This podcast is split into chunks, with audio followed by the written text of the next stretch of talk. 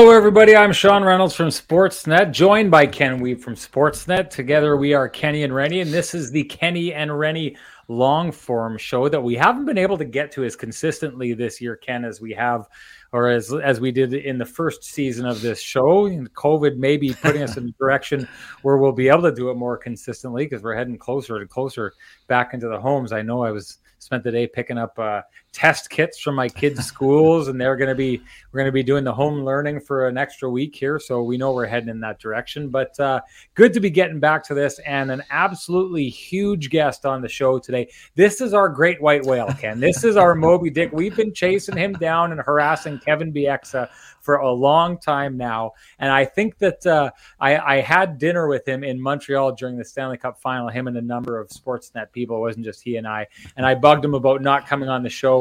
And you and Kevin have a relationship from your time covering him with the Manitoba Moose. So he told me uh, in true fashion, uh, he he wanted to make you earn it. So I think you've earned it, yeah. Ken. You pat yeah. yourself on the back. Uh, but yeah, I mean, we'll get it. We'll get into it with him right away. But just maybe for you, just to start out, uh, kind of what it meant to cover those early Moose teams that that you know you saw so much skill head through to such a powerhouse Vancouver team, and where Kevin Bieksa fits in to all that. Yeah, happy New Year, Sean, to you and our uh, our, our, listeners for sure. Uh, interesting times, certainly uh, feeling good. Uh, Kevin's a great individual. Uh, came in in some interesting circumstances on just an ATO tryout after his career uh, in college, and uh, made a pretty big impression. Uh, you know, in his in his full time season with the with the Moose. one of the great human beings and one of the great personalities. you could tell back then that Kevin was was one of those articulate intellectual guys, but uh, also a guy who played the game uh, pretty, pretty, pretty hard. Uh, he was easy to. Uh, he became a fan favorite pretty quickly uh, because of how hard that he played, and always really smart guy to talk to. And it's been great to see him uh, spread his wings in the journalism career, coming onto this side of the fence. But those Moose teams were a lot of fun, so much talent and. Um, skill came through that uh, that mix, and a lot of those guys that were a big part of that 2011 team uh, that made it all the way to Game Seven of the Stanley Cup Final. Uh, I was in the building that night uh, when Game Seven was won by their opponent, and uh, Kevin was one of those guys who. Uh, spoke afterward. it was obviously that's a tough moment to go through for anyone, but he handled himself with incredible professionalism and and has continued to do that throughout his entire career. So it's great to have him on, and let's not hesitate. Let's get him right yeah, in here. Let's bring him in. One of the interesting things, Kevin, as we bring him into the show, Kevin, it's great to see you. Uh, if you got a lamp that you could put on your oh, face, yeah. it would help. No kidding. Right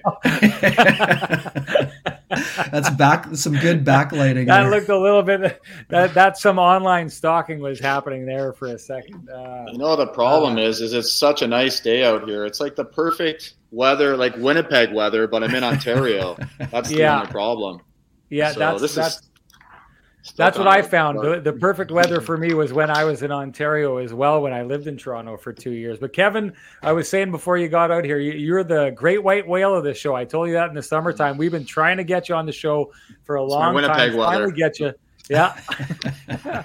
Um, hey, we're just to get right into it. Uh, someone asked, uh, we like to, you know, have the fans be able to chime in when they do. You told me this story. Uh, I want to know: Are you the inventor of the Superman punch in the NHL? And give me an idea of where that originated, because I know it didn't originate in the league.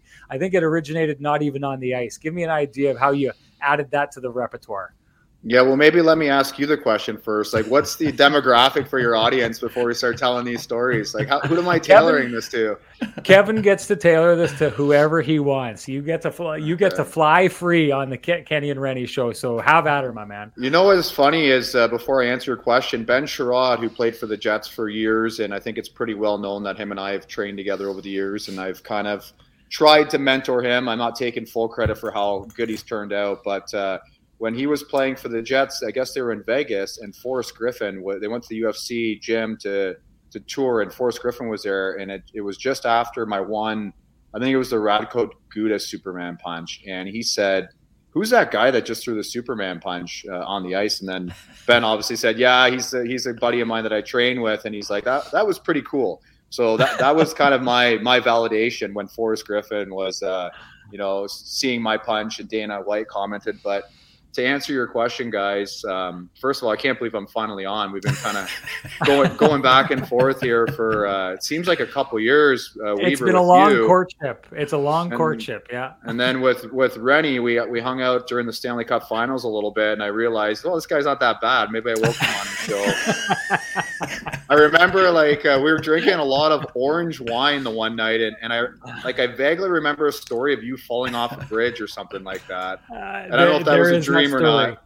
It's a true a story. story. Yeah, it's a real story. Yeah, it's true. yeah, he hasn't yeah, even shared that one on the show. We'll have to maybe no, that one for. I'll have to time. bust that out. That's my hey. Since we're talking superheroes, that's my journalism superhero origin story. I was just a, a Jimmy Olsen kind of character before before falling off that bridge. I I emerged the journalist I am today, Kevin. Well, there's a great story, Wiebe, if you're, if you're ever looking to kill some time.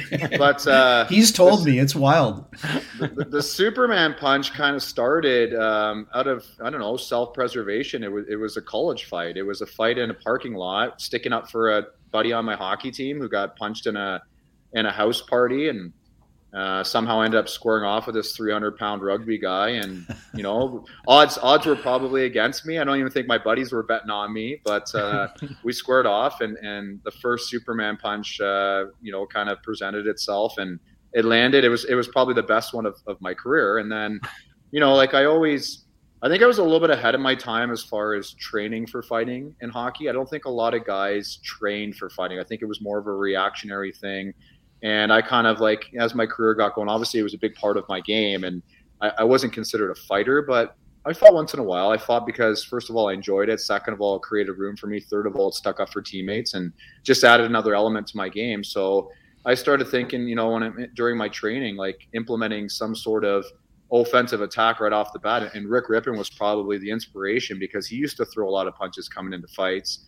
And um, I remember just sitting back and watching, even though he was my peer and he was a couple years younger than me on, and on my team, I'm watching how good of a fighter he is and how successful he is. I'm like, I got to get that into my arsenal somehow. So I kind of took it to the next level.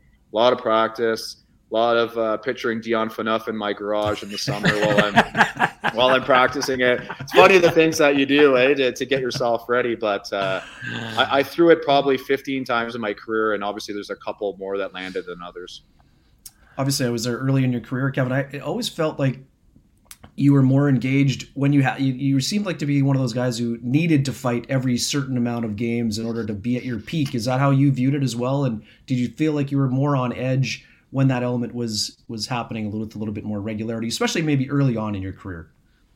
Yeah, well, I'll start maybe like earlier in my career playing for the Manitoba Moose and, and Randy Carlyle. Um, I fought, I think on record, I fought 14 times that season during the lockout. And I probably actually fought more. Some of those didn't turn out to actual five minute fights. But uh, Randy used to call me into his office in, in the MTS Center when it was brand new every probably like 10 days if I didn't have a fight. And I'd come in, I'd sit down. And after a while, I, I picked up on it. And he'd say, When was your last fight? And after the first couple meetings, after the first couple of meetings, I did my homework and I'd be like, 12 days, Randy. And he goes, Yeah, you're due. And I like, okay, I, I, get the message. You know, young guy just trying to make it and and play as many games as I could and willing to listen to any anything. And then as my career went on, obviously I didn't I didn't count the days in between, but I, I was aware. I was aware. Like I usually like to get a fight off in either preseason or right at the start of the season, and then strategically like every month if i go a while without a fight i'd look at the calendar and i'm like okay road trip coming up. Who do the jets have? Jets have Byfuglien they have you know wheeler. They got peluso. Oh peluso's out of my kind of league a little bit. Maybe Byfuglien oh he might not fight me. And i i kind of go through it a bit. Okay okay i'm probably not going to get a fight in winnipeg. Who do we play the next night? Next night we play mm-hmm. minnesota. Okay maybe marcus foligno. So i started to kind of look at the schedule a little bit because again i just I, I enjoyed fighting and it was it helped my game out so you'd look ahead at what was coming. You played in the league, Kevin, at a time that's where basically what know, I just said, Rennie. Yeah, that, that's, that's I'm, I'm, building. I'm building off what you say. It's called storytelling. Give Kevin. him some oh, time. Oh, okay. Give him some time. okay, okay. yeah, you looked ahead to your fights, and what I'm trying to get is, in that time, you played in the league at a time where to be a tough guy, you had to be tough. Like it was, the, the league was a tough league, and a lot of times, to be tough, you had to be really big. Now you're not a small guy, but you're not big in terms of how the league was back in those days. And some of the guys who fought back then were absolute killers. You talked talked about Peluso maybe being out of your league, but we hear these stories later on. Guys like George Laraque talked about like how they'd have trouble sleeping the night before fights and how it kind of like the mentality of going into those fights. You were, you, it was almost like you were fighting for your life. You feared up until that moment, then you'd get the rush and you'd get through it, and it felt good afterwards until you started having to build up to the next fight. Did you have any of that? Did you have any of that anxiety leading up to fights, or or you say that you enjoyed it? Was it just all enjoyment from day one? Well, it's a good question. I mean, it's a really long question, but I, I think I get the, the gist of it. Um, you better answer, answer your question uh, a few different ways. First of all, I not every fight I had was looking ahead. Some of them were, well, a lot of them were reactionary, right, to, to what happened in the game. Um, again, like I wasn't considered a fighter. Like I once I, I talked about Randy Carlyle. Once I got to the NHL, like my first full season, I had 42 points right? So for a defenseman, that's a lot. So after that, I was able to kind of pick my spots a little bit more. I was playing top minutes. So my job wasn't to fight. So I don't think I had the same stresses and anxieties as I just mentioned a Mike Peluso or a George Laraque or a Darcy Hordichuk or even a Rick Rypien who, you know, had to fight quite a bit. Like I didn't have those stresses because I didn't have to fight. If, if it didn't turn out that night, didn't matter, right? I was still going to make my impact on the game offensively, defensively, any any other way. So uh, I'm not taken away from from the anxieties of, of the job, but I, I, wouldn't say I had a ton of it just because for for that reason, right? It was never it was never like I'm looking at the game. I'm like I have to fight tonight. There there was a couple situations where I knew going into a, a game. I remember once in Anaheim. Oh, Randy Carlyle again, shocker, but uh, pulled me in and said I wasn't going to be playing or something like that. Like basically a little bit of a threat. And I went out and I fought Kyle Clifford that night. I had a couple of those throughout my career, but I didn't have them every night. Obviously, one of the other famous fights from the Winnipeg days uh, you've had to talk about a lot about the Fedor Fedorov incident. How did you guys keep it a secret? Because I can remember uh, the Moose Yearling Foundation dinner. I think was very shortly after that, and Fedor Fedorov was at our table, and I was I asked, "Well, what happened?" And he gave me some kind of BS story. Uh, I'm more interested in how how you were able to keep it kind of on the down low, considering Winnipeg's such a small place and you know where where the where the location was uh, was a place where a lot of people attended, I guess. Especially you, Wiebe, but uh, but it's the ultimate hockey story for that reason because it was it was a team out galvanizing, bonding after a loss that eliminated the team from the playoffs that year, and and just something that happened out of nothing. The nothing major happened that that instigated the fight. It just it just happened, right? Like it does sometimes, and following the fight, the next day I remember was a day off, and um, obviously management found out about it. and They made their phone calls and got the story from us. But the next practice day we had, Dallas Eakins was the captain, and he called a meeting before practice. And Dally said, "Okay, obviously everybody knows that uh, Kevin and Fedor got into a fight. Um, Fedor fell down the stairs. Kevin, you hit your head. Everybody good? Break." and we kind of just went off on our separate ways. And when the media comes in, you just, you know, there's no need to mention it because there's just nothing there. And uh, I think I ended up walking by Fedor stall after and just kind of like smiled and like shook his hand and like I think we went out for dinner with Koltsov like a few nights later. It was just it was typical hockey stuff. After it was over, no hard feelings. Kind of just a fun fun experience for more for me than him, but it was just one of those things that you don't hold grudges about, you know. Kevin, when players go into the Hockey Hall of Fame, there's always the question of what jersey would they wear, what hat would they wear. You're so well known as a Vancouver Canuck. Saw your time uh, when you were down in Anaheim, but so many people here, your your time with the Manitoba Moose resonated with them. Do you, as a pro hockey player who goes on to a good career like you had, do you kind of park the AHL stuff in in the back of your mind, or do you kind of wear that tattoo of the Manitoba Moose on your heart wherever you go? So my my gym, I'm at my cottage right now in Northern Ontario. My gym in, in the garage is basically throughout my career. I, I worked out in my own gym in the summers. I always train in my own place by myself, no training partners. Obviously, when I went to camp, I trained with the Sedins or whoever was there early. But in my gym right now, it's my whole garage, like a triple garage. That's that's all a gym. So everybody in my family exercises, works out. I have a ton of machines and and ellipticals and treadmills and all that stuff. I still have my Manitoba Moose jersey front and center. So I think that kind of answers your question. What Manitoba meant to me, it it gave me an opportunity to prove myself that I could play pro hockey because I came out of college and I had an agent or a family advisor, and and you know since I got after my first year getting drafted in college, he didn't return my calls for three years, my last three years. So I went into my senior year at the end of the year, and I had no communication, nothing set up afterwards. Yeah, sure, I was drafted by Vancouver, but I hadn't even heard of them, you know, from them in a couple years. The guy who drafted mm-hmm. me was fired.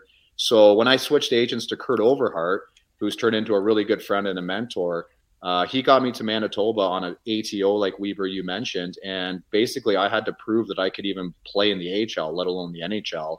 And Manitoba gave me my first chance, that four game stint where I ended up getting into a fight with a teammate and you know, Brian Burke happened to be in charge of Vancouver, and I was lucky that he kind of liked that kind of thing. I was lucky that Zinger and, and Stan Smyl and you know they didn't pull the plug on me, and they let me come back to camp and, and the next year and, and work my way onto the team. So very grateful for my years in Manitoba, and I don't know that's a that's a tough question. What which jersey I would wear, but Manitoba would certainly be in consideration.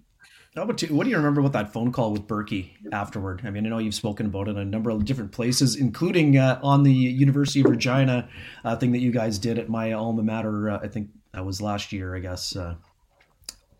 So you know what's great about Burkie is um, Burkie's got a lot of stories, and, and every time you hear them, they change a little bit, right? so I, I, love Burkie. I spent so much time with him, especially like the last couple years working playoffs with him. We'd always go out for a drink afterwards at his Moxie's down the street, and I spent a lot of time with Burkie, and I've heard his version of the story a million times, and every time it's just a little bit different. And I remember like he'll tell the story, and like somebody like David Amber or Elliotte will be there, and they'll just kind of look at me like, "That really happened." I'm like no, maybe not like that.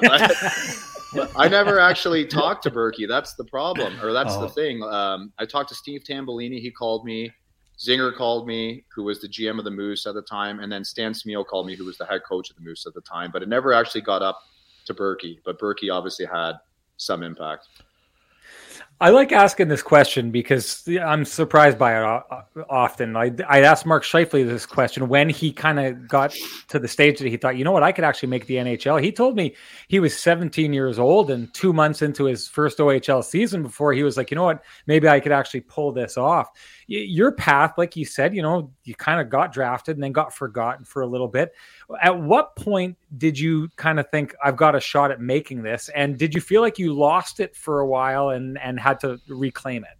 Well, it wasn't 17. Uh, not not even not even close to that. I thinking about 17 at 17 years old i think i just got sent down from tier 2 junior a to, to junior b because i was healthy scratched every four games i started off as a 16 year old on the number one power play making the team and then worked my way all the way down the lineup until I was out. So definitely not at 17. I, I needed the three years of tier two junior A in Ontario to, to develop and grow. And then I needed the four years of college to, to really grow and to mature and to hit the gym. And, you know, off ice was always kind of my uh, leveling of, of the playing field where I could get my edge. I always felt like I was, I was stronger and faster than everyone else because I just think I put more time in it than, than other people. So, um, even even you know playing in in the AHL that lockout year, it was a really good league. You know Spezza and you know Ray Emery, uh, Chris. Like there was every team had guys that ended up being you know big impact players in the NHL for the next ten years. Ryan Miller. Uh, we're, we're in that league. I had a really good season. I had you know Nolan Baumgartner kind of mentoring me on defense, and I kind of followed his lead and we had a good team and Kess and I kind of came onto our own. And then the following year I went to training camp and feeling feeling good about myself, just had a full year. Randy Carlyle's the coach, survived him. Going into camp, everything's great. And then second day of training camp in Whistler, high ankle sprain. Battling another guy in, in, uh, during a drill, high ankle sprain. So I leave practice, and I've never had a high ankle sprain before. Worst injury I've ever had in my life mm-hmm. because it's basically your ligament stretches but it never heals or never goes back. You basically just have to wait for everything to just work, like strengthen around it so that it works again. So, you know, I, I missed the rest of camp. I missed all preseason, and they're just sitting around like, when are you going to be ready? And I'm like, I don't know. So after two and a half months, they're like, okay, well, you gotta you gotta go home. Like you can't just hang out here, first of all. And uh, so you're going to go back to your your home in, in Grimsby, and then we want you to go to Manitoba and do all your rehabbing there. And so that that was devastating for me. I went home, and I think my wife was maybe my fiance at that time. We packed our car and we drove out to Winnipeg, and she still says it was the most miserable she's ever seen me before in my life. And I and I said to her, "Listen, like I I had my opportunity. I thought that was the end. I thought that was my last chance. I was never going to get another shot. You know, I was kind of in my prime, and then an injury takes me out of it. So that that was a tough pill to swallow." And then too to to make matters worse, Kevin, remember AV got on your case after that game against the Toronto Marlies, right? It was very early oh, on your return. All I've heard about is how great Bieksa was last year. I haven't seen it yet, and I was I got out of that scrum. I'm like, oh boy, that, that, I didn't I didn't see that one coming. Um, but then he became a really he had a really big impact on your career as you kind of went along. Good old AV, right? I, I went I went up to his room after that Wiebe because he said it. He said the exact same thing in the dressing room in front of my teammates, and I kind of didn't even really like. I didn't even really like acknowledge it too much because what happened was I took a penalty. Somebody like was digging at Wade Flaherty, our goalie, after the whistle, and I came and I took a penalty on the guy, sticking up for my goalie. Didn't think twice about like my previous coach loved that kind of stuff, right? And then uh, like they score on the power play. It was like to make it one one, but it ended up being like a six five game. So like it didn't really factor into the game. And then after the game in the dressing room of the teammates, he's ripping me like it's a selfish play and blah blah blah. Then he rips me in the media, and I'm like, okay, you can rip me in front of my teammates, that's fine, but like, what are you doing in the media? So I went up to his room at the hotel, and he answers the door in a tank top and his white underwear. And I'm like, what is this? Like, I, I've been asking the guy all day, can I come talk to you? Can I come talk to you? And finally, he lets me up there, and I'm like, oh my god. So we sit, I sit on the couch, he sits in the chair, he's still in his like tank top and everything. And I go like, "What? What's your problem with me? Like, what? Why are you ripping me?" And he goes, "Oh, I don't even know what I say. I didn't even remember that media scrum and blah blah blah." But he ended up being probably one of the best head coaches I ever had. Um, but he obviously had his ways of trying to motivate guys. Uh, I find it so fascinating the coaches that you were able to go through when you were with Manitoba. You know, Dallas Eakins in the league right now, Randy Carlyle, uh, you know, phenomenal coach for years, AV, and then you even when you get to guys like Zinger, who I'm sure you've got a phenomenal relationship with, and Mark Chipman, who is so hands on. The, the the quality uh, and the uh, the top shelf nature of the people that they had in that organization. Does it surprise you that you ran into that many people in the at the AHL level of hockey? Yeah, well, I mean, I didn't have any other experience with any other organizations, but I, I think as my career progressed and I moved a little bit, I realized how how fortunate and lucky I was to be around such quality people, and, and you see them all, you know, Chipper and Zinger and, and, those guys you mentioned making such an impact for so long, and now the NHL they did that in, in the AHL and treated us all like NHL players back when we were making thirty five thousand a year. You know, I was eating at Subway every day because that's all I could really afford for my uh, rent at Evergreen. We call it Trump Towers, but it was really Evergreen Towers. And I had my TV on a on a box, and I slept on an air mattress the whole lockout year with Thomas Mojzis. Uh, but you know they they treated us. We we get to the rink and, and they would treat us like NHL players from the start and and spared no expense and very very appreciative of those guys. Those are those are quality people, and and as you're around this game longer and longer, you realize they're they're not so common. There's very few people like like Zinger and Chipper. You touched on it, Kevin, about needing the time at the college level. I mean, the fact that it wasn't handed to you. I mean, you weren't a first round draft pick. You had to kind of earn everything that you got at every level. I mean, what impact did that have uh, on your career and maybe your appreciation for kind of living in the moment when you were going through you know the ups and downs of an NHL career. There were a lot of ups, obviously, but it can be tough yeah. and it can be a grind at times. Yeah, I think you just learn a lot about yourself and, and, perseverance. And, and for me, I was I was a fifth rounder, so that's not very high, and, and basically had to fight and scratch and claw to get everything that I I got. And and just having that chip on your shoulder that could do so much for you in, in life and anything, right? Always having that chip on your shoulder and never being satisfied and being hungry and and and I coach high school hockey now, my son's team, and I run an academy, and it's it's very difficult for me when I see these kids that don't have a chip on their shoulder, and it's it's not their fault, right? It's their upbringing. They're you know they have great parents. I have great parents, but they have you know great parents that live together and they have comfortable lifestyles, and they fly to Hawaii on their vacations, and that's certainly not their fault. They're products of their of their environment. But when they get on the ice, they just don't have that chip on their shoulder that I had, and it's just hard. It's it's you know it's hard to see kids that don't want to play the game that way. But I, but I kind of had to. Like that's I had to do that if I wanted to be successful, and it, it really helped me. It's still helping me to this day to have that chip on your shoulder. Controlling it's another thing, but it's uh, what is it? It's better to paint stripes on a zebra than tame a cheetah or something like that. I've never heard that saying before. yeah, something that like that. copyright, um, copyright that. Copyright that. Yeah. A couple different ways I want to go with that, but uh, the hockey in California, your son coming up that so you come out of small town Ontario, you fight your way into the league like that.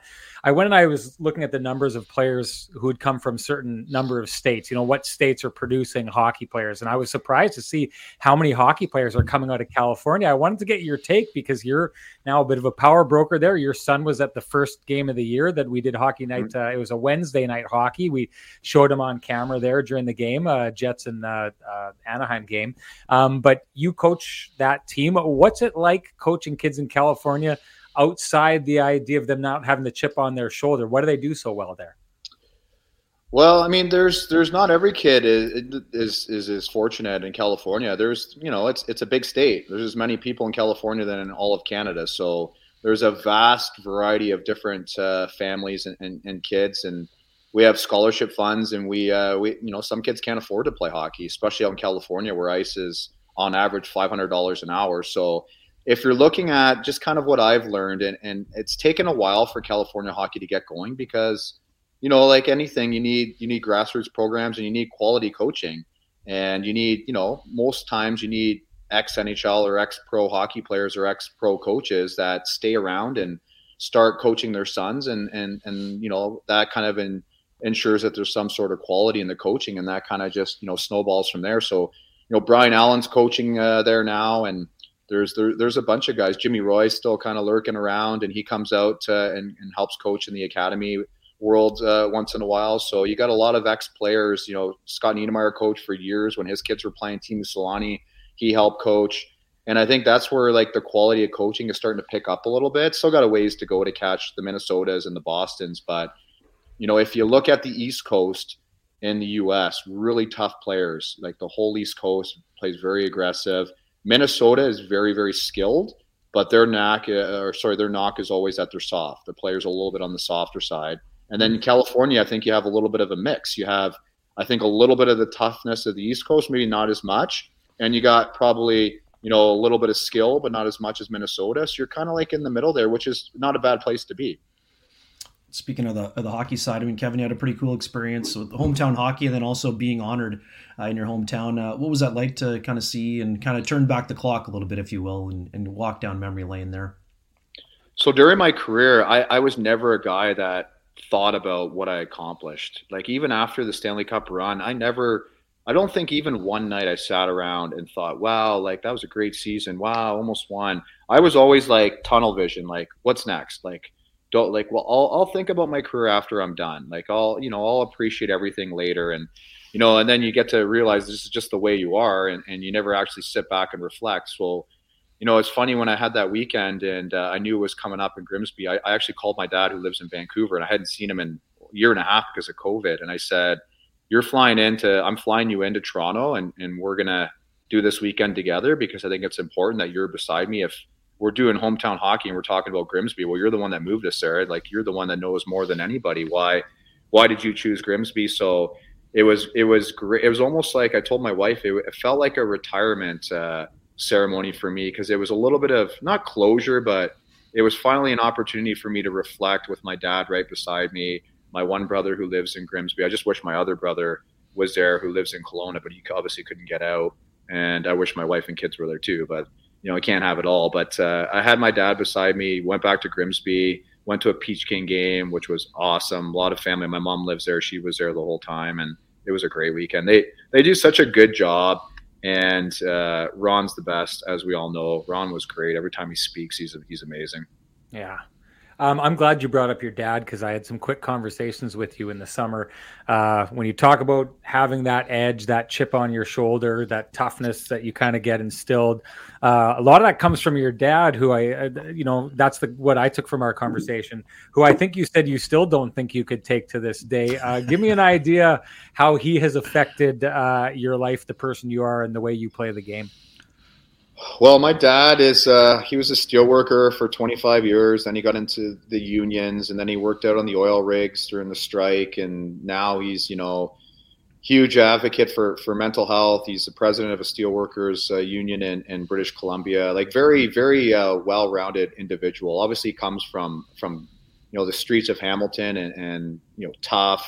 You know, rode a motorcycle Harley and kind of hung around that crowd for a bit until he kind of figured out that's probably not the right decision long term.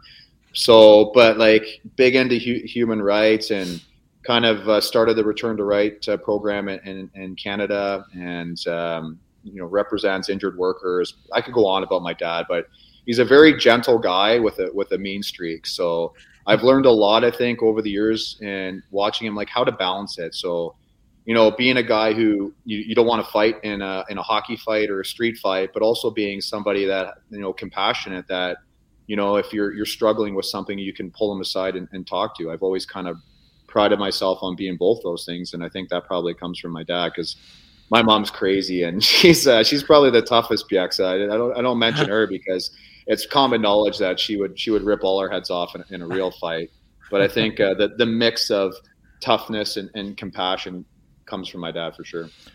Yeah, no easy segue, but I think you did the best we could there, Kevin. Obviously, you mentioned Rick Rypien earlier on. Um, I mean, that that day in August of 2011 is ingrained in kind of both of our minds pretty similarly. But uh, for you, what's been like to see the legacy that is created out of that? And you touched on the mental health and what's being done in Rick's honor um, since that time, which is crazy to think now that it's been you know almost coming on 11 years and change. Yeah, well, it's um, a lot's been done, and I'm kind of I'm pretty proud of, of it's taken a lot of people to to get to this point, but what's happened from his death because very easily nothing could have happened and nothing could have changed and it could have just been a, a, sad story that nobody really wanted to talk about or do anything about but we relaunched a website mindcheck.ca right after in, in january and um, from what i've the feedback that i got it saved hundreds of people's lives in british columbia which was amazing and then when i got traded to anaheim i kind of handed over the reins to alex burrows and he took over admirably after that, and then Foundry BC ended up stepping in and, acquiring them. So that's one area that we're, pretty proud of. And then uh, Hockey Talks is another thing that's an NHL initiative that was started by the Vancouver Canucks, and I think all the Canadian teams for sure. I think there's 13 or 15 NHL teams now that recognize that. Where you know a certain month of the season they'll recognize a, a home game and have you know uh, mental health at the forefront of that game and the conversation. That's another thing. Um, we're actually, I just was talking with Wes Rypien Rick's brother today, and uh, we're planning on going to Vancouver for, uh, I think it's the 10 year anniversary on uh, in a couple weeks actually, to, to drop the puck for their hockey talks uh, day. So I know he's done a lot to, with the Ricky Rip Foundation and going around to schools and speaking to a lot of kids. Because that was kind of the one thing that Rick um, articulated to me was he really wanted to help kids that were suffering from the same thing. I know a lot of adults struggle from mental illness, but I think kids were kind of at his focus where, because he was a young kid, I think when he started with his issues, 16 years old, and uh, I think he just really had a soft spot for for kids, and he would have been a great dad. But uh, going going around the schools and speaking with children was was kind of like the, the, the way he wanted to impact the world, and so I, I still do that as much as I can. And uh, there's a lot of great people in the Canucks organization. There's a lot of great people in the Winnipeg Jets organization that have honored Rick's legacy and, and continue. Project 11 has done a great job. And uh, so, pretty proud of both organizations for keeping his legacy going and strong. Kevin, you've brought up the names of Ryan Kesler, Alex Burrows, Rick Rypien, a lot of the guys that you. I didn't bring up Kesler. Oh, yeah, I you did. did. You brought it up earlier. I wrote it down when you did to make sure. Um, I want to get an idea. Uh, I remember that. Uh, what is it? The 03 um, Flames team that goes to the Cup. A whole bunch of them were in St. John's together, and they all kind of came up. And they, they, one of the reasons given why that team was kind of you know didn't have the highest names on it, but they they did so well is because of the kind of kinship that they'd created with each other down on the farm and brought up. Give me an idea of the bond that's created between you know th- those three players and you and some of the other guys who spent time in Manitoba and kind of came to the the Canucks as a block of players. Well, I, I, don't think you can fake chemistry. I don't think it's something where you can just sit guys down and say, you guys have to have chemistry, you have to get along. I think it's just something that happens. First of all, it happens off ice and it also happens on ice. So you know, all three of us in the minors together, struggling, like I mentioned, making, well, Kess obviously signed for a nice chunk of money for being a first rounder, but, you know, Burr starting in the East Coast League and myself on, a, on an ATO we were we were playing hockey basically for the love of the game with a dream to make it to the NHL and struggling through the minors and um, you know just going through that hardship I think galvanizes you and then coming up together uh, me and Rick Rypien were actually called up together to play our first NHL game uh, I played my first game he played his first game the following night and then Rick got hurt like a, a week and a half in and Alex Burrows got called up to play his uh, first NHL game because of that so you know, like another thing that kind of galvanized Burr and I, and uh, we, we hung out every single day and night together because we are living in the Sutton place together, playing in the NHL for the first time. It was, you know, we felt like rock stars.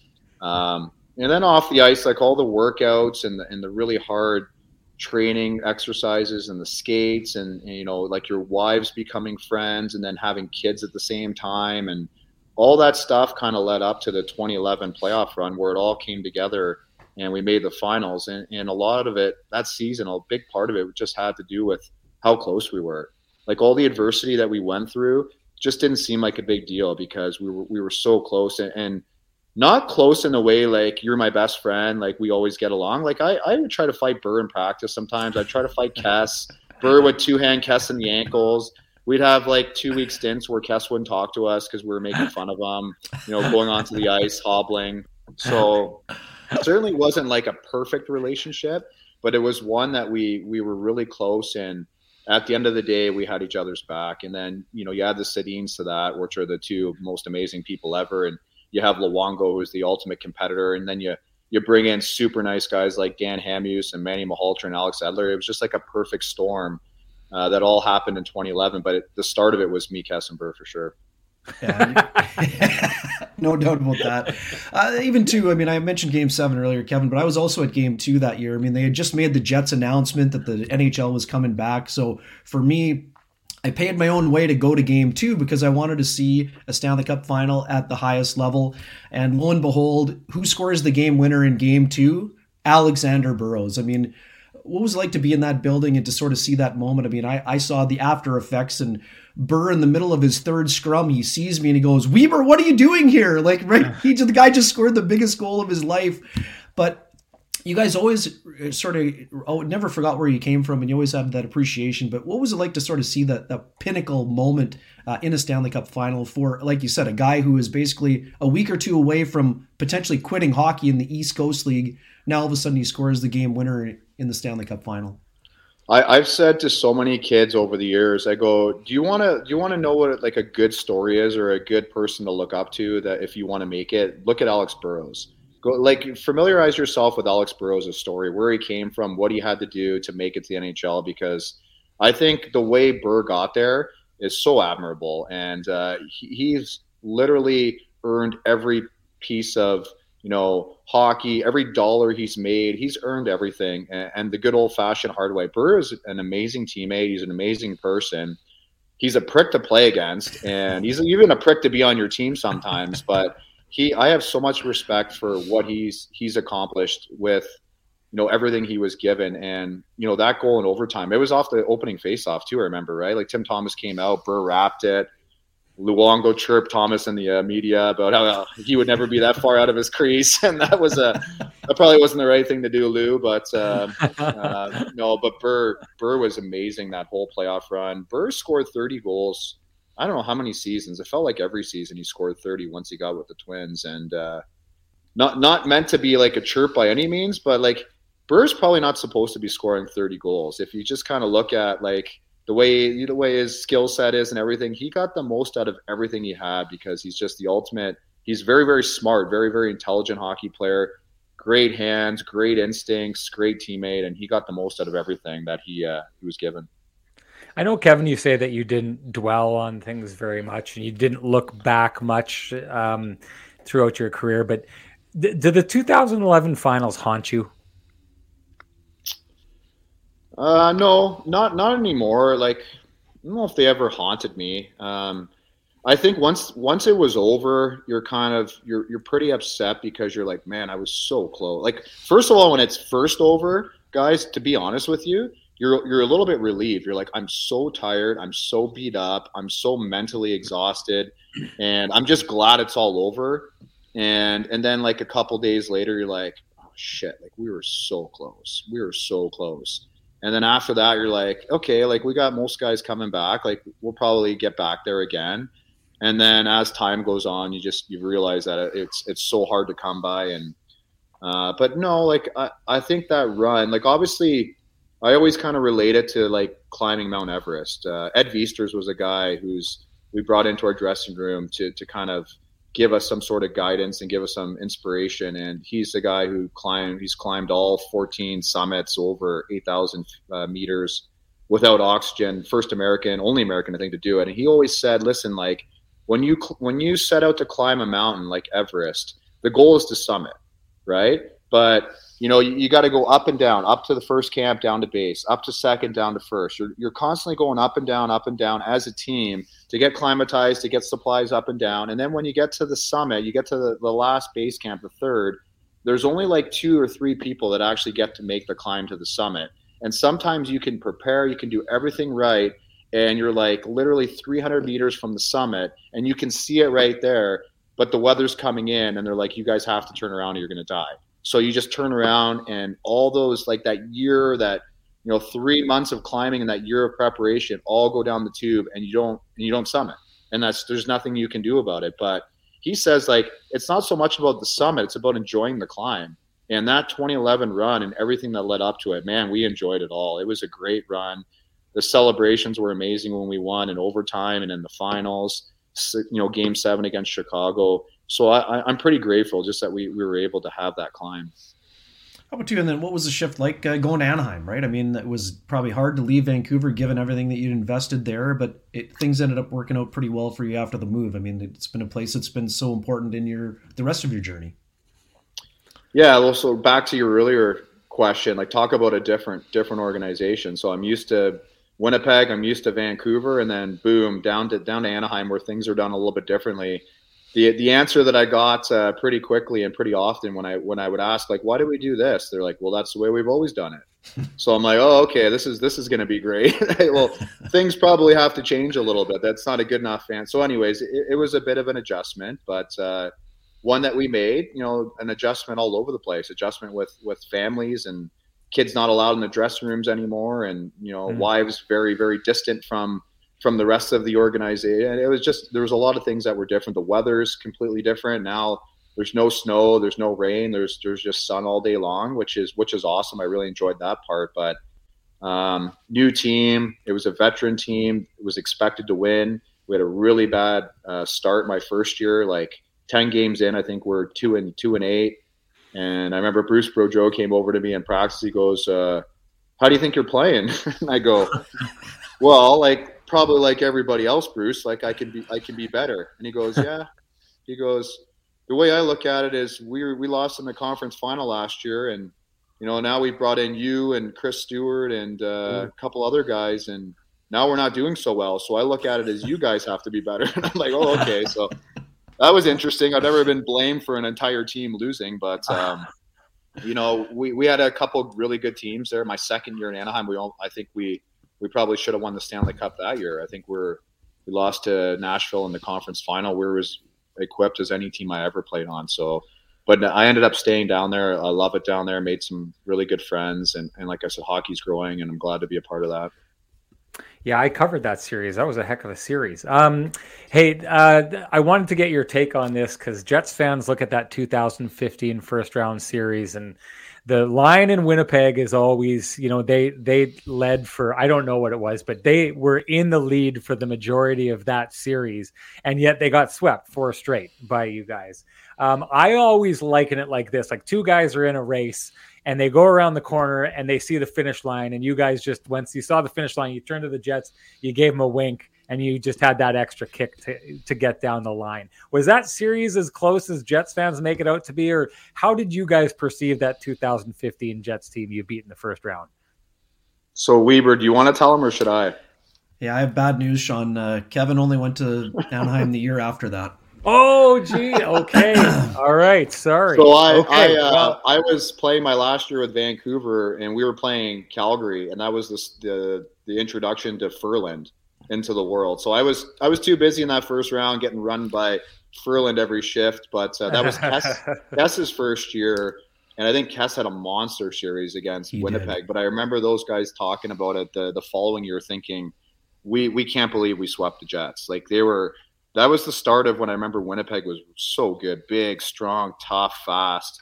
And I think everybody around the league was kind of looking at that series like, wow, like I can't believe that the, the Jets actually got swept, let alone like we can't believe they lost, but like got swept. I think that was a shocker to everyone. But if you ask Kess, he'll tell you he was the reason that they won. he had a pretty important series, that's for sure. And Sean, my apologies. I totally blanked out when we were talking about this earlier.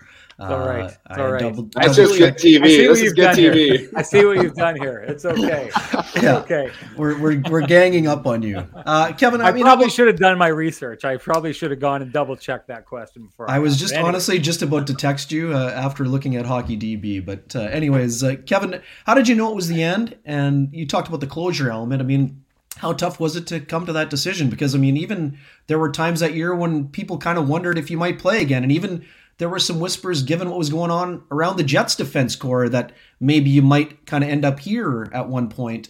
Uh, what was it like to kind of go through that process and and kind of hang up the blades? I guess.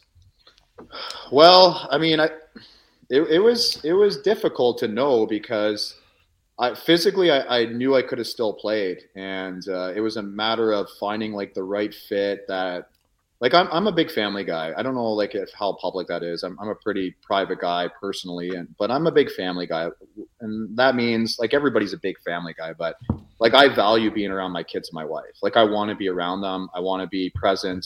Being a professional hockey player, you're gone for half the time, and even when you are home, you're like your head's not always there. You're preoccupied. You're at the rink for six hours at a row in a row. Are you gonna be able to recover any from that question or what?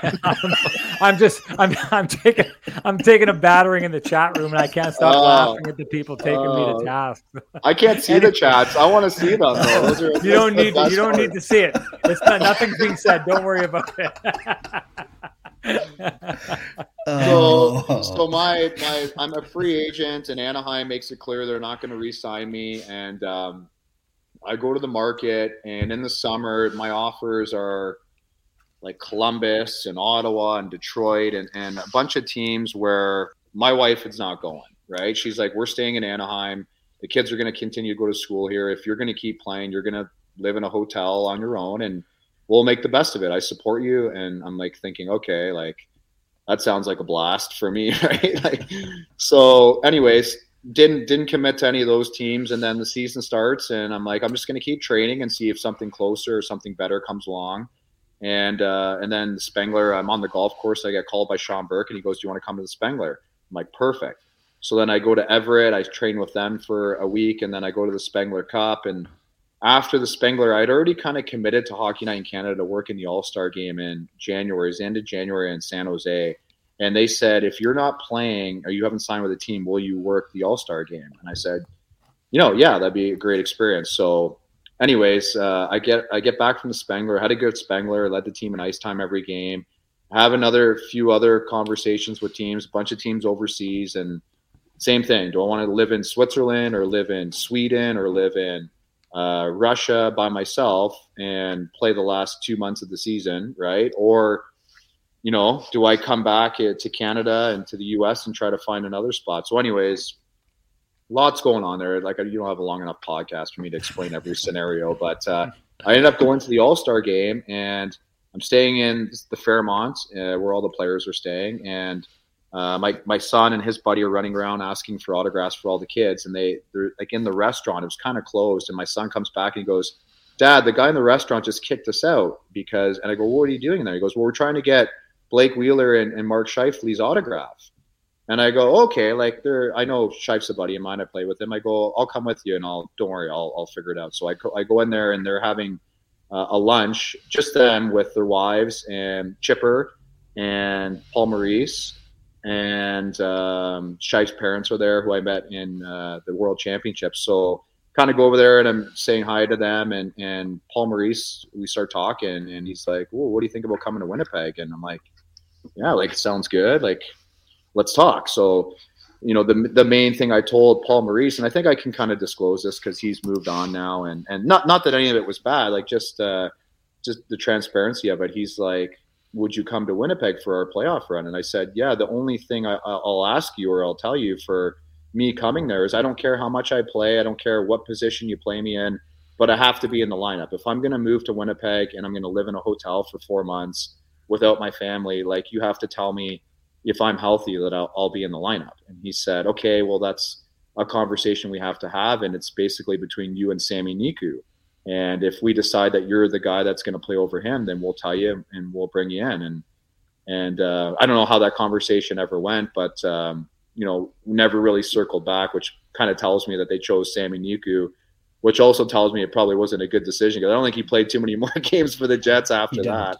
But uh, that's kind of the way it, it happens. So I think just a little bit of an interesting story for the fans. But I loved Paul Maurice when I played for him for a short time. I love Chipper. I still talk with Chipper. That would have been a cool little way to, to end my career, though, I think. That's good stuff. I hadn't heard that story before. Um, when you think back on your time in Winnipeg, uh, what stands out to you about Ken Wiebe? well, Weber used to have hair. That's the one thing that I know a lot of people don't really uh, believe, but Weber used to have hair. But I just remember Weber always, you know, obviously has a passion for the game, but just very fair, very fair in all your your articles, and never really malicious, and never just you love the game, you love Winnipeg. You love the team. I think you're always you're great with the players.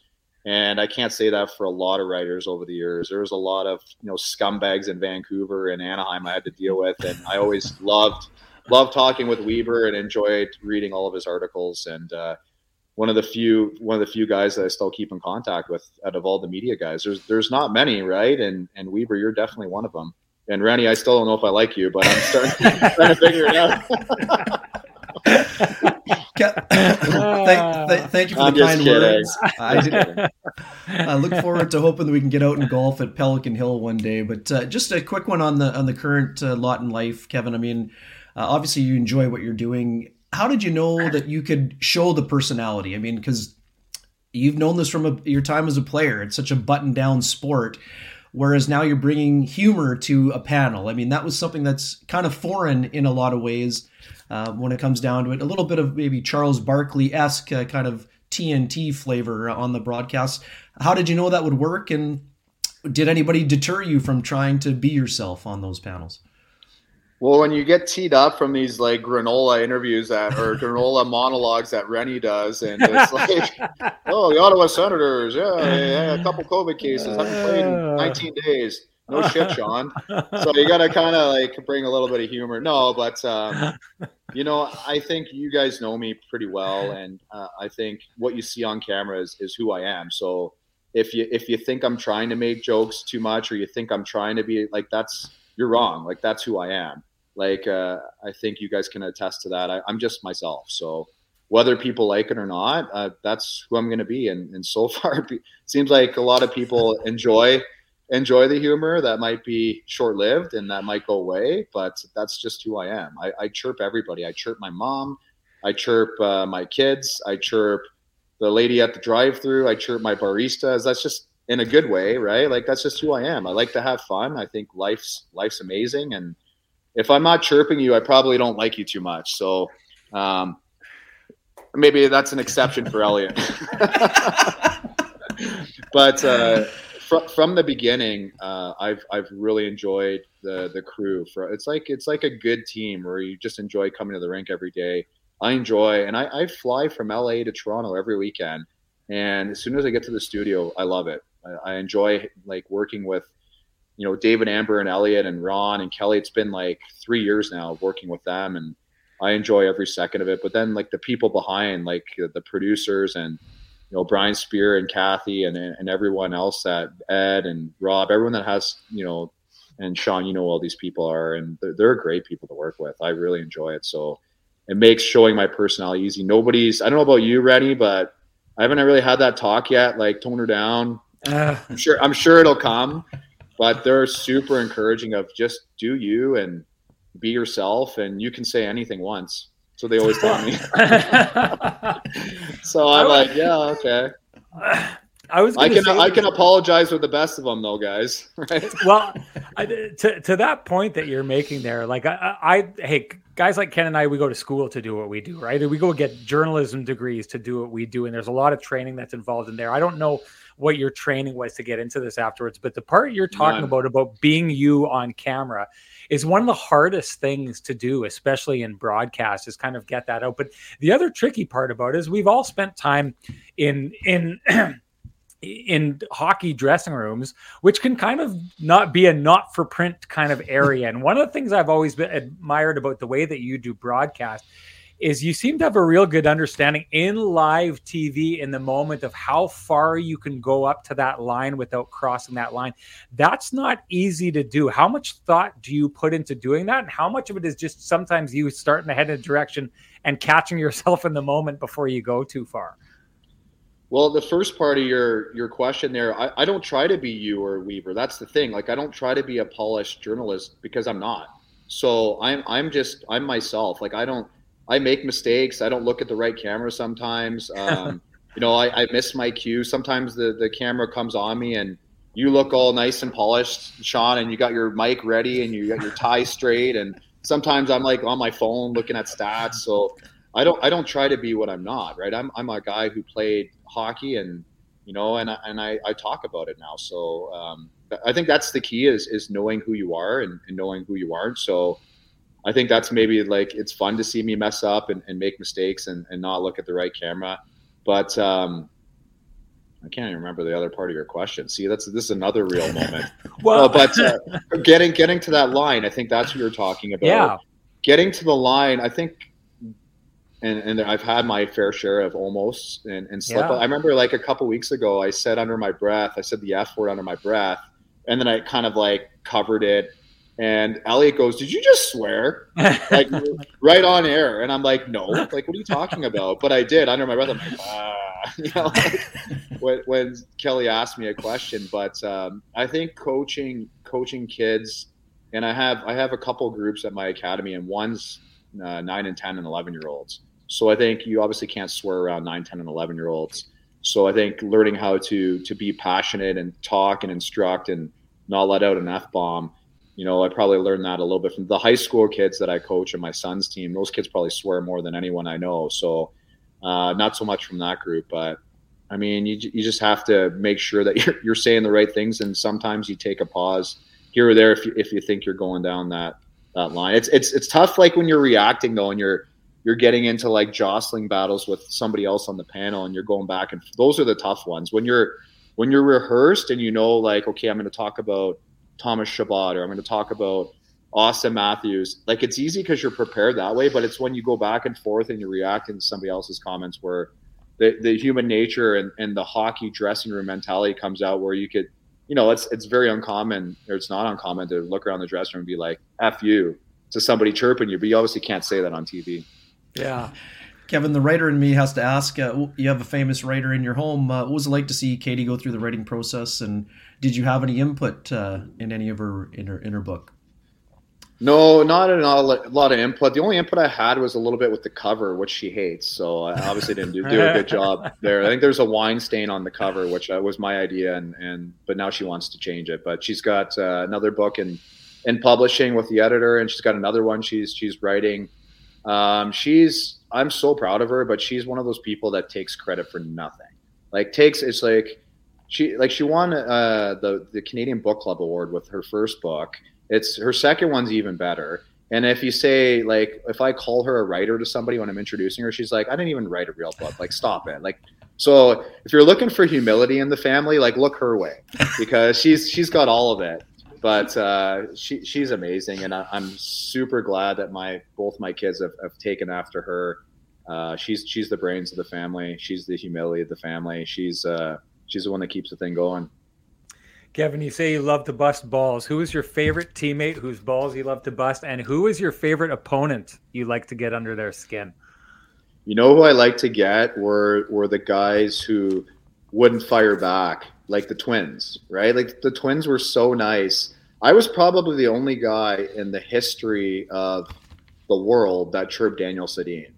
Like nobody else chirped Daniel Sedin except for me because, and, and not in a malicious way, just just in a fun way because when I chirp Daniel Sedin, you should see the look in everybody in the dressing room. Like, oh my god, he just chirped Daniel. Like Daniel's the nicest guy. Like he never says anything about anyone, and I'm making fun of him. Not making fun of him, but I'm. I won't even tell you what I used to say about him. But I'm, you know, I, I just think like Luongo. Luongo did not like to be chirped. So when I chirped him, it was, you know, it got it got a reaction out of out of the dressing room. Um, on on the ice, oh man, there's this guy named Rob Scuderi, and I don't uh-huh. know. I think he probably ended up getting into my grill more than I got into his. But uh, I remember I threw a couple good comments at him just skating by their bench because he was all over me all the time. He's like, "Oh, the sheriff! The sheriff's in town. Hey, sheriff, who are you going to arrest tonight?" And he was always all over me. So I I would make sure I had something good, and I'd skate by their bench, and I'd say something to him in front of all of his teammates. So. There's a couple guys throughout the years. Uh, Adam Burish was another guy who we probably don't even remember who he is, but he played in the NHL for Chicago. See, like I still can't I remember him. I remember. I, I, know you do. I still just want to throw. I want to throw digs at Vern Fiddler was a guy who I had a history with, and it's funny because we our kids are both 07s and we cross paths now coaching, and he's all he's a great guy, and we we you know I have good talks with him now, but we just were, were relentless at each other on the ice over and over again. Somebody mentioned okay. that to me. There was a mockery, right? He didn't he tell us tell the story there. Somebody mentioned sent me a note on Twitter saying, "Ask Kevin about this." Did he mocked yeah. you or something on the ice, or what? What was? Yeah, you can you can search it on YouTube. So he he we went back and forth. We played against each other in the minors, played against each other in the NHL. But uh, I'd always ask him to fight, and he'd say no, and it just drove me nuts.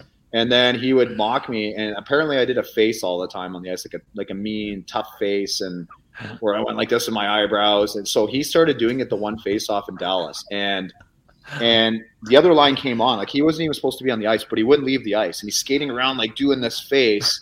and it was such a like a distract like everybody just stopped. Referees, both teams included, and just watched him. And they thought he was having like a seizure or something. He was skating around, making my face. And Alain Vigneault, the camera was yeah. on him. He just started, started dying laughing, dying yeah. laughing. He thought it was the funniest thing ever. And then he like he apologized to me after the game, and I'm like, I don't care. Like, so it's it's just a good comical moment. And he he says he still he says he lives in Kelowna now, and he goes to the grocery store today, and he still gets people that come up to him and ask him about like, do the Bieksa face, do the Bieksa face. so, a stupid face. well, Kevin, I gotta say, uh, you said it earlier. You bust balls of the people you like. Uh, I think that means that the Kenny and Rennie show is in pretty good standing in your books because you absolutely roasted us here today, which our chat room loves because they love to spend their time doing that. Uh, you gave them plenty of reason to do it. You were the great white whale, the guy we were constantly trying to get on the show, and I think that our audience can see why. It was absolutely phenomenal catching up with you. We really appreciate your time. Uh, had a ton of fun hanging out with you the last hour. Thanks for giving us your time. And uh, if you ever want to join us for one of our post game shows where we just get on and we kind of freestyle it with the audience and talk about the Jets. If you've ever watched a Jets game or something like that and you want to come on, the audience is begging you to come on because they see enough of Ken and I as it is. So the open invitation anytime you want to come join the Kenny and Rennie show. Thank you so much for joining us. Well, guys, I haven't done a podcast in over a year. I think it's been more than a year. But like I said, Wiebe and I have been talking back and forth, back and forth, and we spent some time and – respect both you guys a ton. So that's that's the only reason I'm on this. Obviously, you do a great job, but really enjoyed the the last hour talking with you guys as well. It's been fun, and won't say no to the future. We'll we'll see if we can make something work again. Excellent stuff. Thanks, man. Thank Appreciate you so it. much, Kevin. Well, that was phenomenal. Ton of fun. You know what story we didn't get to was the the suit story. Should you tell that one before you go? Well, back in the Moose days, uh, I think I want to say it was in Chicago, but there were two places that the, Kevin mentioned the low the low salaries, uh, the thirty five thousand. Uh, in my early years, I wasn't making a whole lot of money over at the. excuse me, at the Winnipeg Sun. So the players would go in, in Cleveland to Hugo Boss. I never bought a suit from the Hugo Boss, but there was a tailor near Chicago where they would do three for one deals. And uh, on this one, I, I, went with a few of the players on one of these uh, occasions, and of the three suits, Kevin gave me the extra one, and in vintage Kevin Bieksa fashion, said, "You need this more than I do." so my wardrobe needed the improvement more. So I I think we split it 50-50, but he gave me uh, the extra suit. So uh, just another one of those great examples of uh, of Kevin's generosity, not only with his time, but uh, as an individual. Uh, as we mentioned, I mean, just a great person to be around. Uh, it's great to see what he's doing now, and like you said, we thank him for his time. He's, like I said, he's one of those guys. Alex Burrows was the same way. Um, they always got back to you, right? Sometimes players in the minors they go on to their next uh, next part of life and kind of leave that chapter behind. But these guys, as you can see, uh, Winnipeg means a lot to them, and um, you know Kevin's just one of the best human beings I've ever uh, had the privilege of knowing, and uh, we thank him for being on with us, and we can continue to wish him uh, great success and all, also his family. I mean, this is a guy who loves his family and uh, has really done a nice job on so many fronts. Well, I'm going to tell you this from a Sportsnet perspective. Uh, you can see Kevin Bieksa. I think anyone that you would ever talk to him throughout his hockey career would have sang his praises as a teammate, the kind of guy who goes to battle for his teammates, but also does what he can to bring people in and make people feel part of the team.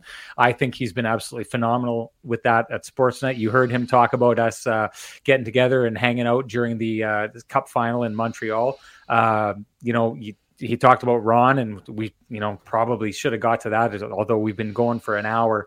Uh, but just hanging out with that crew, he's one of those guys you can tell it's a fun night if you're out with Kevin Bieksa, and everyone at that table gets drawn into it and made feel a part of it.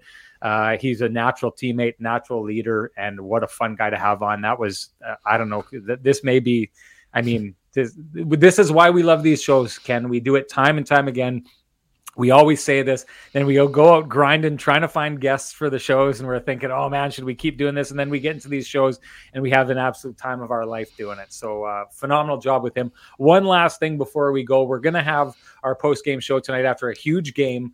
Uh, uh, the jets uh, let's call it a measuring stick game even though sure. they're out of the playoffs right now. Measuring stick game against the colorado avalanche the team i have picked to go to the stanley cup final from the West. Uh, Cole Perfetti draws into the lineup. Chance for CJ Suess to maybe get in the lineup, depending on how things go with Stastny and uh, with Jansen Harkins and uh, Dylan DeMelo in the COVID protocol. Nate, Bo- Nate Beaulieu is coming in uh, on the third line there. So interesting game. We're going to get to that tonight, but want to say one last thing, and we'll bring it up on the screen here. We've been really, really happy with our t-shirt sales out there really happy that you guys have been kicking in there. I know the website was down for a little bit earlier on today. Uh, we got that taken care of and fixed. Um, we're trying. We were doing pre-orders until midnight tonight. Uh, and we've been getting really, really good reviews from the people at Sportsnet at the Sportsnet store. Uh, but we'd like to push some more. So if you're interested, uh, we'd love to suit you up in some really good shirts. Uh, I'm wearing one of them right now, the Sean's headband shirt. We love these things. We love that you've been supporting us. If you'd uh, consider doing it, uh, again, pre-orders going on until midnight tonight. So if you'd love to jump in and buy one of those, we would be extremely appreciated appreciative of that. Just go to the Sportsnet store and you'll be able to find it. There's two collections there, Steve Dangle's and ours. So outside of Toronto, we're the only Sportsnet personalities with a clothing line. Ken, that's uh, work that you and I worked on, and the art that our chat room worked on because some of our designs come exactly from that. I love this one. that was unplanned, but it was pretty funny. T Will T Will absolutely slaughtered me, as did a number of people after me getting that wrong. And I'll say this: I've prided myself in this show on the number of times that I've had elicited a "That's a good question" from our guests over the past year of doing this. I've had a I, I don't think a show has gone by that I haven't got one of those. But I can tell you, this chat room, they don't let you sleep here, Kenny. It's what have you done for me lately? And that was a big boo boo by me. I'm gonna have to wear that, and I, I am guessing I'm still gonna hear about it in the chat room tonight. I'm okay with that. I'm okay I, with that. I honestly, I as soon as I said I turned. I know what you did. You set I, me up. You set oh, me yeah. up. I know. I was like, oh my god! I asked, I, I, asked Kevin about Anaheim. I know Sean is going to follow up. I went and clicked on Hockey DB. I'm like, oh my god, no, he was still in Vancouver. yeah, yeah. Oh well, what are you going to uh, do? Anyways, hey, awesome stuff. That was so honest. Fun. They kept us honest here the receipts, tonight. I they got the receipts. That. They got the receipts. I love that they do that. Keep being you, chat room, because you rock it. Thank you so much for joining us. Thanks to Kevin Bieksa for joining us. That was a ton of fun. Ken, awesome job as usual. We can't wait to see you later on tonight after that Jets game. Hope to see you all there.